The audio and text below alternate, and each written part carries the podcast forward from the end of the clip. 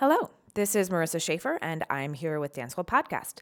Today, we are welcoming back Dr. Alexis Sams, who is a physical therapist in Arizona, but who has a huge presence on the web and on social media as an awesome resource for the dance community. Today, she'll be joining us to talk about how to increase flexibility and mobility. Dr. Alexis received her doctorate of physical therapy from Long Island University in 2008. She has focused her efforts on providing physical therapy services to athletes of all stripes, including dancers, cheerleaders, musicians, marathon runners, and more. In 2014, she founded AZ Dance Medicine Specialists in Arizona, which provides dancers with physical therapy services, injury prevention services, performance evaluations, fitness and conditioning classes, educations and screenings, and technical programs. So, as I mentioned, today we are going to chat about how to improve flexibility and mobility. I know we've heard a lot about how we need to just keep stretching to meet our goals, but I won't lie. As a former dancer and clinician, I've seen many dancers try and fail to reach mobility goals by continuing older methods of increasing flexibility, like straight-up stretching. It's easy to chalk our inability to reach these goals up to bone structure and whatever genetic hand we've been dealt, but what if there are other things at play we need to consider? This is where Dr. Alexis comes in to help broaden our perspective and challenge our views in this arena. So I invite you to take a listen to these valuable tidbits that Dr. Alexis has to offer in episode 61. Enjoy. Buckle your seatbelts. On this episode, nutrition, the life coach, dance and performance, psychological development, and today you are in for a treat. Hi. Hello. This is Ellie Kushner. And this is Marissa Schaefer from DanceWell Podcast. DanceWell Podcast. Hey, Alexis. Welcome back to DanceWell. Hey, Marissa. How are you doing? I'm doing great. I'm really excited to have you back on the pod, Alexis, because I think to date you might have had the most popular episode we've ever aired. Alexis spoke on our third ever episode about whether or not we should stretch something if it subjectively feels tight. So I'm excited to have her back to be riffing on a similar theme. And today we're going to talk about increasing range of motion, flexibility, and mobility. Okay, so let's start with the following question. Is stretching the only way to improve your flexibility? I don't believe it is. I think it's a good component. Mm-hmm. I think it's definitely something that I recommend to my clients. I think the number one way to improve flexibility is, number one, find out what's holding back the flexibility, removing barriers to flexibility. Sometimes those barriers aren't just muscle, tendon, joint restrictions. Mm-hmm. We all have that appreciation and understanding that the body's connected. If you ask anybody, they'll agree with you in saying that the body's connected, but really taking that and having an open mind to thinking about other body systems and the functioning of those other body systems that could be ultimately holding back muscle mobility and general flexibility, I think that would also be key to overall achieving the flexibility goals that somebody's setting to achieve. So is stretching the only way? Definitely not, if you ask me. And if you ask any of my clients, they'll tell you the same, and that they've gotten good results with working with stretching, but also working with a lot of other methods and a lot of other perspectives in terms of treatment and in achieving those flexibility goals as well. Awesome. So can you talk about like one or two of the barriers besides the core that would hold us back from gaining and achieving the flexibility and mobility that we'd like to see? Sure. Let's see. Some of my heavy hitters that I've seen lately has been nerve tension, just actual tightness of nerve tissue. It's usually from a protective mechanism. It's the body wanting to be safe and mm-hmm. stable in terms of how it functions and how it moves. So sometimes it creates tension in the nerve, which will restrict movement in a limb, or arm or a leg or something like that. Other body systems that can also hold back movement when they're not kind of functioning at an optimal level. One of the biggest ones is actually your digestive system. Strangely enough, mm-hmm. It's the body system that lies right under your core musculature. It's responsible for like our food and our nutrients. It's responsible for like our fluid balance. So if you can kind of appreciate that, that's a huge opportunity for safe living and, you know, healthy living. Sure. If there's something a little wonky or a little offline, sometimes the body goes into protective mode right there, which mm-hmm. keeps those muscles over the core, or those core muscles, the core muscles over the digestive system. Mm-hmm. Sometimes they don't function at 100% if the digestive system isn't functioning at 100%. They're just kind of that whole neighborhood of your abdominal area is just kind of all wacky. Yeah. And if that's wacky, sometimes the body will look for other areas to tighten up to produce stability, since that abdominal area is functioning a little wacky. A lot of times that results in tight hips, tight hamstrings, mm-hmm. tight ankles, mm-hmm. knee pain. And those are all just the body's attempts to tighten up and remain safe, because it knows another big area of the body is not working at 100%. It needs to get stability and safety from somewhere else. So yeah, there are definitely other major body systems and other areas that factor into the body allowing itself to be able to move freely and give us that flexibility that we want for dance. That last one, the digestive system, is like super wild to me, but also at the same time makes perfect sense. How do you as a physical therapist screen that in or out and figure out how to move on from there? The number one question that I ask is if you've got icky belly. Uh-huh. It's on my intake. Uh-huh. And if anybody listening to this podcast, if you're a dance instructor or if you're a dancer yourself, think about it. If you're a dance instructor, ask how many of your students have upset stomachs, mm-hmm. either when they eat or after dance. Mm-hmm. You might be surprised how many of them have those symptoms. A lot of times that kind of pulls up my little PT antenna and lets me know that there might be just something a little offline in their digestive system. And if there is, like I said, it's where we get our nutrients. It's where we get a lot of our fluid shifting imbalance. If sure. something's a little offline there, it's very easy for the core musculature right around that to go offline as well. And if core isn't stable and happy, the rest of us might not be stable and happy. Right. Awesome. Thank you. You know, on your social media pages, which are awesome and filled with really great information, you talk about the core a lot in terms mm-hmm. of mobility and flexibility. Can you talk to us about what role the core, or you have found the core plays in mobility and flexibility? Oh, yeah. So recently I've been kind of talking to my clients about it in this way, which I think is simple and it's great and I'm loving it.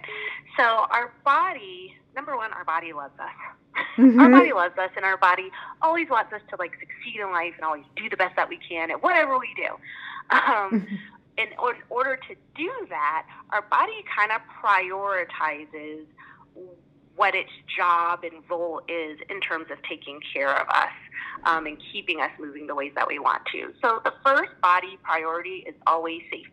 Safety first.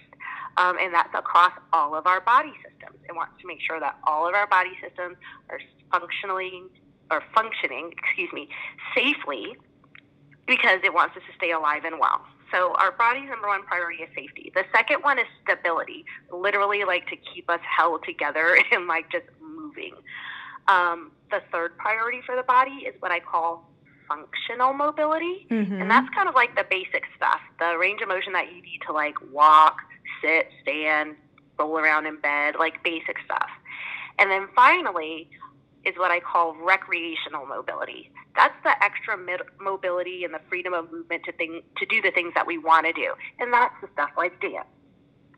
The thing with the body is it has to make sure that all those priorities are taken care of before it allows that recreational mobility. Our body wants to make sure that we're safe and that we're taken care of so that we can do the things that we want to be able to do. So how does the core play into that? Our core is a main source of our body's stability. It's kind of like our roots, like kind of like a tree trunk has roots. Our core is like the root of our body.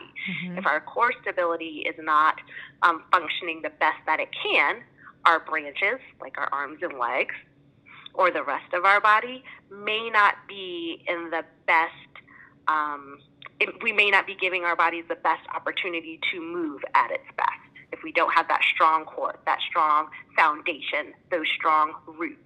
The rest of us might not be able to move as well. Mm-hmm. So in short, yeah, the core needs to be nice and strong and stable, have a stable foundation to allow, if like we want for dance, our splits, our arms and legs to be able to move in large ranges of motion. We have to have a firm foundation. We have to have a solid base for safety, and that's where our core comes into play.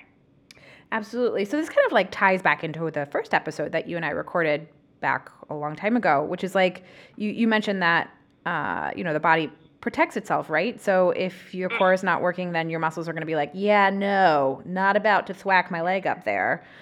Exactly. If it knows it doesn't have a stable foundation, it's going to be like, I'm not feeling that. We might hurt ourselves, and our body will instinctively tighten up for protection. Mm-hmm. Definitely. Mm-hmm. So can you give us like an anecdote of someone who came in and was like, I just want to get my splits, and you're like, okay. And they, they're like, I'm stretching. It doesn't work. I don't know, or something like that. And then you tapped into core and how that worked and how they gain mobility type of thing. Mm-hmm. Yeah, sure. It actually happens very frequently with dancers who have tight hamstrings, especially those who even have difficulties like getting their fingertips down to the floor, mm-hmm. like standing forward bend. Dancers with tight hamstrings or dancers with tight ankles who want their foot pointing to look better. Mm-hmm. Those are the top two. Those are some of the top two flexibility conditions that I end up working with clients in my clinic. But first day one, when they come in the clinic, a lot of times what we end up doing is finding an area of the core that's weak, doing a simple exercise just to activate that core, that part of the core that's a little offline is what I like to call it, mm-hmm. giving it a little bit more firing power and stability, doing a little rollout or a little massage of the foot or of the hamstring. And right after that, they already see a significant gain in mobility. Mm-hmm. And that's kind of like the educational opportunity, or that's the point for me to communicate to the client. This is the importance between core stability and flexibility. The Absolutely. Moment we identify a weak area in the core and strengthen it, your hamstrings or your ankle muscles don't feel the need to try to tighten up for protection, because it's getting its stability, it's getting its foundation where it needs to be. So it's able to feel safe and let go. And everybody's happy. Mm-hmm. People are touching the floor. People's feet look better. If you see like on my social media, you see like feet all over the place. That's definitely like the number one mobility issue I work with in the clinic. Dancers who want to improve foot flexibility. And a lot of that comes from just tapping into core stability, mm-hmm. finding the area that's the weakest and getting that to fire a little bit better. Absolutely. And I would suggest going to Alexis's social media pages, because it's pretty remarkable. You would be surprised. So we've talked about other systems that might like hold up mobility and flexibility in dancers, right? Being mm-hmm. some of the ones you mentioned, the nerve tension and the digestive system and the core and all that kind of stuff. Like at what point does stretching actually help us to improve our mobility? Got it. That's a really good question. And the more and more I work with clients, the more I actually end up using stretching more as like maintenance, mm-hmm. not so much.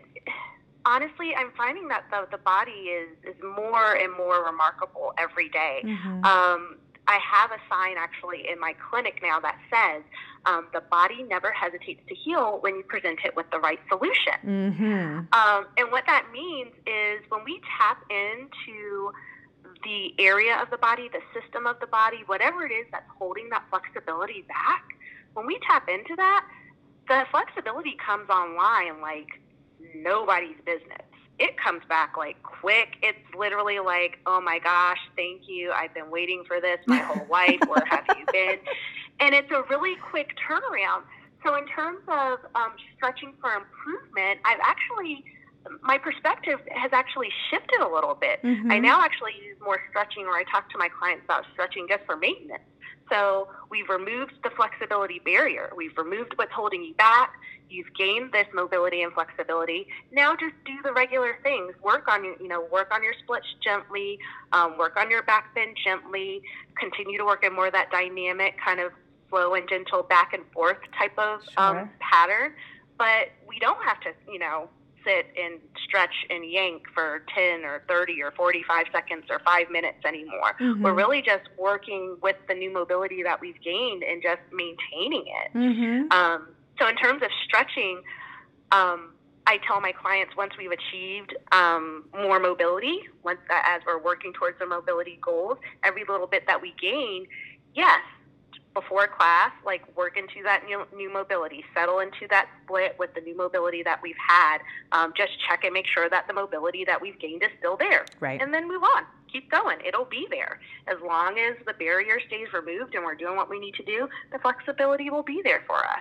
Right. Absolutely. Yeah. That was what I was thinking about is, like, obviously stretching in that case doesn't come alone. You need to make sure that A, your neural tension is at bay, or B, your core is functioning properly. So that's what you're talking about in terms of the barrier, correct?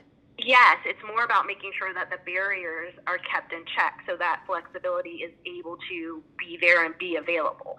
Gotcha. And then in terms of, I mean, you talked a little bit about dynamic stretching just now, but after you've removed the barrier to achieve new levels of flexibility, mobility, et cetera, what is, like, the general dosage, or what are the guidelines that you give your patients? Generally, I know it's always an it depends situation, but yes, we love to hear that as an answer, that it depends. Sure. My it depends also kind of expands into kind of embracing what the client likes to do. Mm-hmm. I get a really good sense of, like, what they like doing or what they've done previously in terms of stretching. Mm-hmm. I also look at whatever, like, barriers, depending on what the barrier was that we found. Mm-hmm. Sometimes that helps to give me input on how I do dosing. Mm-hmm. In general, like I mentioned in the question that you had just asked before, I continue to recommend dynamic stretching a lot. Mm-hmm. I'm actually also a big roller. I like using more of a ball roller, depending on the size of the client. So a little bit bigger into, like, a lacrosse or a tennis ball for a larger client, working down to, like, a little, like, marbled ball, golf ball, racket ball for my little itty bitties sometimes. But I like to do a lot of rolling to increase flexibility and mobility of muscle tissue. And then again, going back to the actual mobility movement that they're trying to gain. So if I have a dancer who's working on a split, they've got core instability, I'll have them do their specific core muscle. I'll have them roll out the area that's usually holding them back, whether it's like a hamstring or an inner thigh muscle or something like that. They'll sure. roll it next. Mm-hmm. And then they'll gently work into the split. I don't know, maybe somewhere between that 5 and 10 second range. Like I said, nice and gentle. Go, like, work into it, work back and forth. Mm-hmm. And then we do that whole cycle again. Mm. So the dosing of the stretch actually just sits in the cycle of fire up the core, release the muscle tissue that's usually tight, and then sure. work into the mobility that you're trying to gain. All nice. Three of them kind of work together. Right. And that's how I usually end up doing the dosing for the stretching part. Awesome. It's like a mobility superset. I like it. It is. Yeah. It definitely is. I'm wondering how you feel about oversplits, since this is like a social media fad amongst other things. Are they safe? Are they not safe? Is there ever a time and a place for them? Weigh in.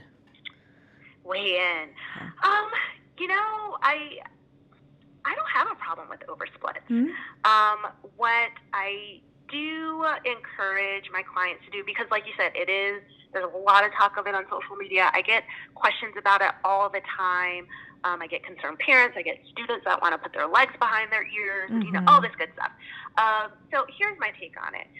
Number one, if it's required for what you need to accomplish in terms of your role, your dancing, whatever you're doing. If it's a requirement, it's a requirement.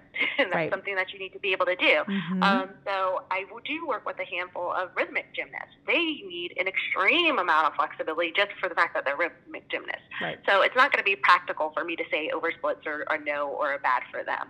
What I do try to educate my clients on, or what I do stand very firmly on, is kind of the things that we were talking about before, mm-hmm. making sure that those other areas or those other body priorities are satisfied. Mm-hmm. If they are, more than likely the extreme flexibility can be managed and doesn't necessarily have to directly equal to something bad or something problematic or right. something that we shouldn't be doing. Right. If we're doing our best to take care of our bodies in terms of safety, stability, making sure that basic mobility is not being challenged or doesn't have a barrier, mm-hmm. then as long as we're keeping things as safe as possible, if that's what's required or if that's a personal goal that you'd like to achieve, mm-hmm.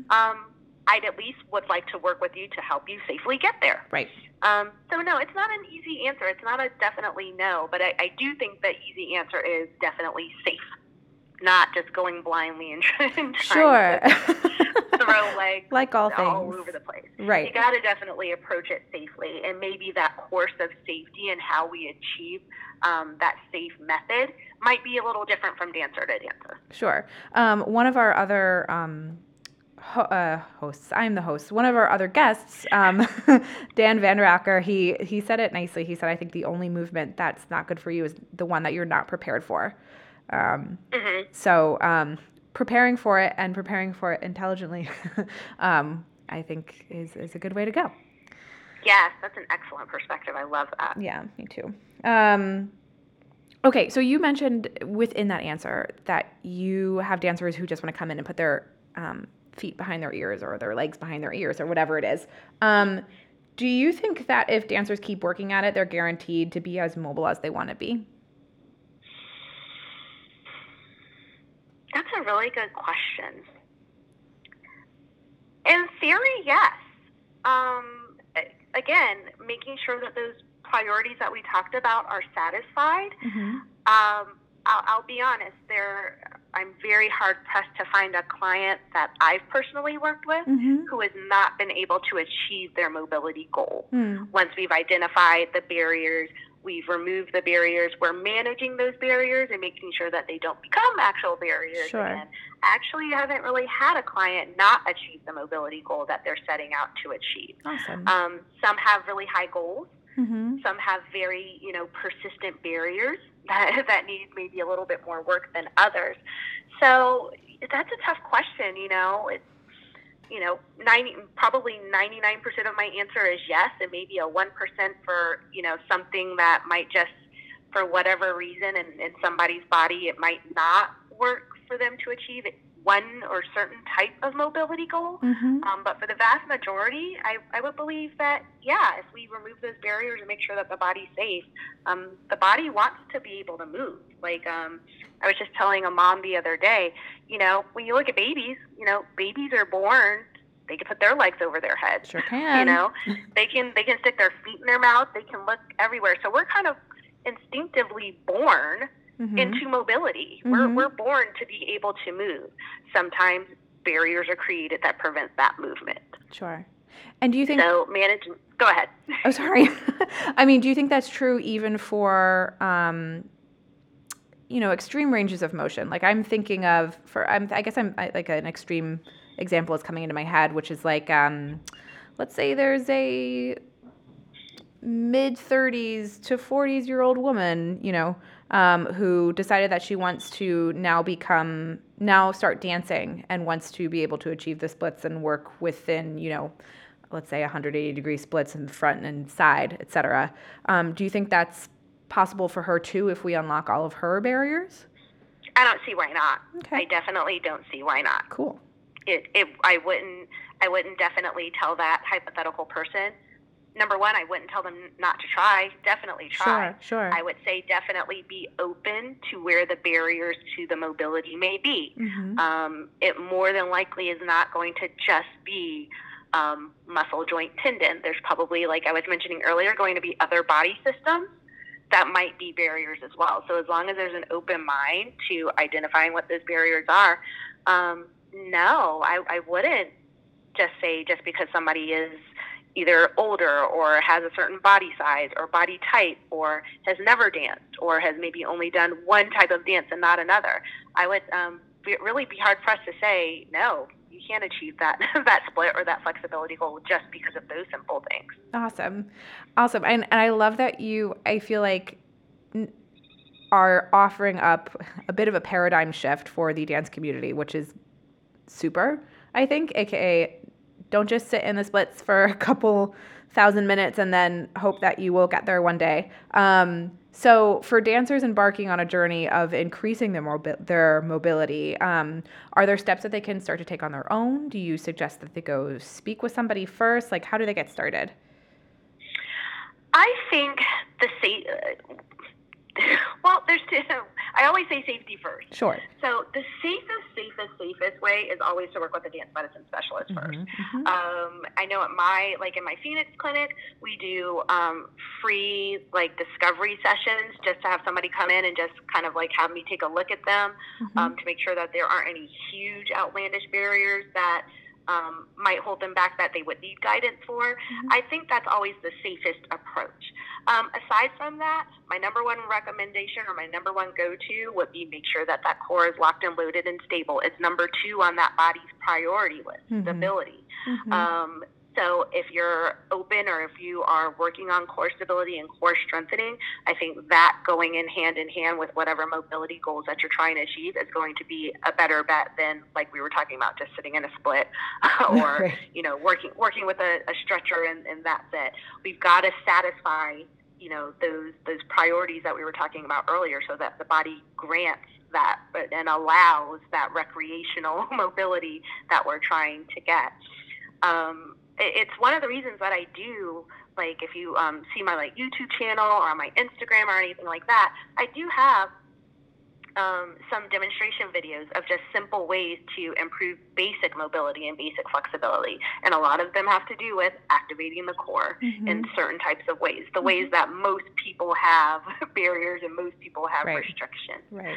So there are some things that people can get started on independently. I think bigger goals, achieving a split when you've never had one, or trying to get to an end range of motion that's that oversplit or that's a little bit more excessive. I think the safest option would be to work with a dance medicine specialist just to make sure that you don't harm yourself in the process. Yeah, absolutely. Great. Alexis, you've covered a lot of really great stuff. Is there anything else that you think I'm missing in terms of the general theme of improving and maintaining mobility and flexibility that I've missed?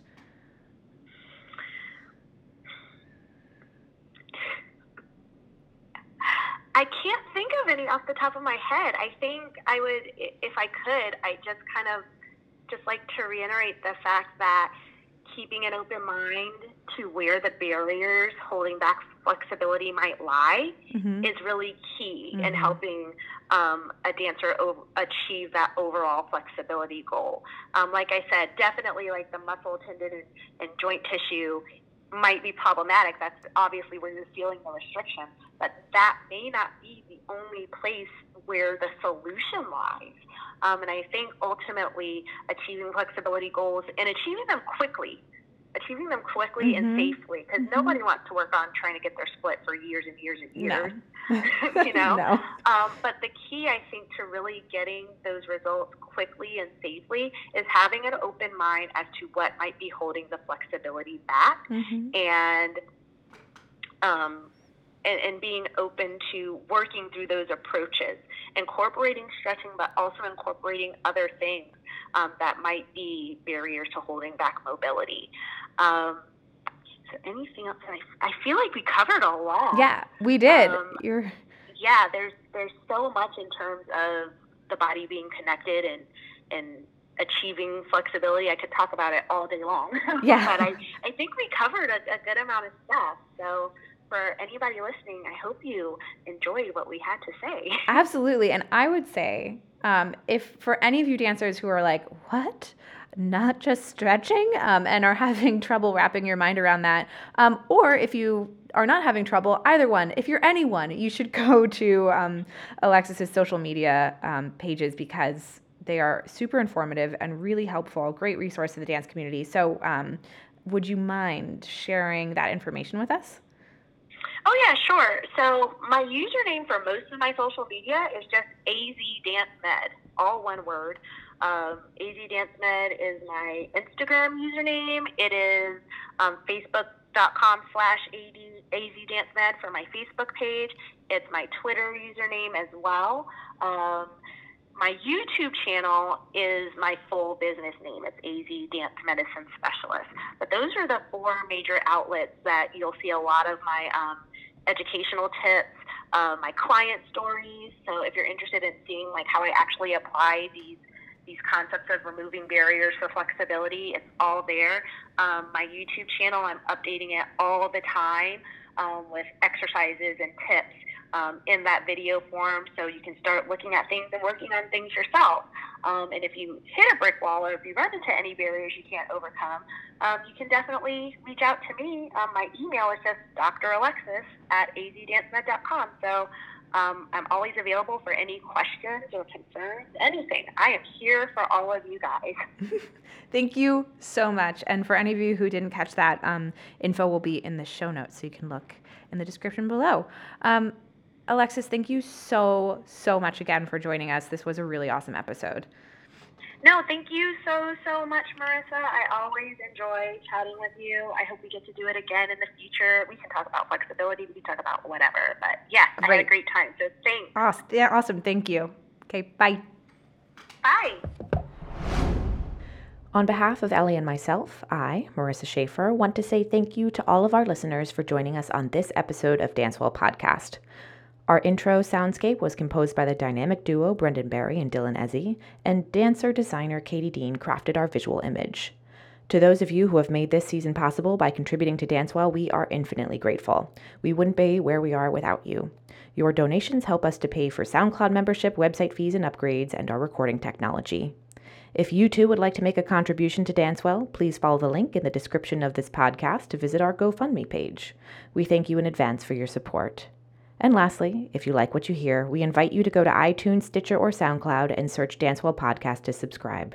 You can also view all of our episodes and learn more about this podcast by visiting our website at www.dancewellpodcast.com. If you have questions or want to get in touch, email us at dancewellpodcast@gmail.com. Bye.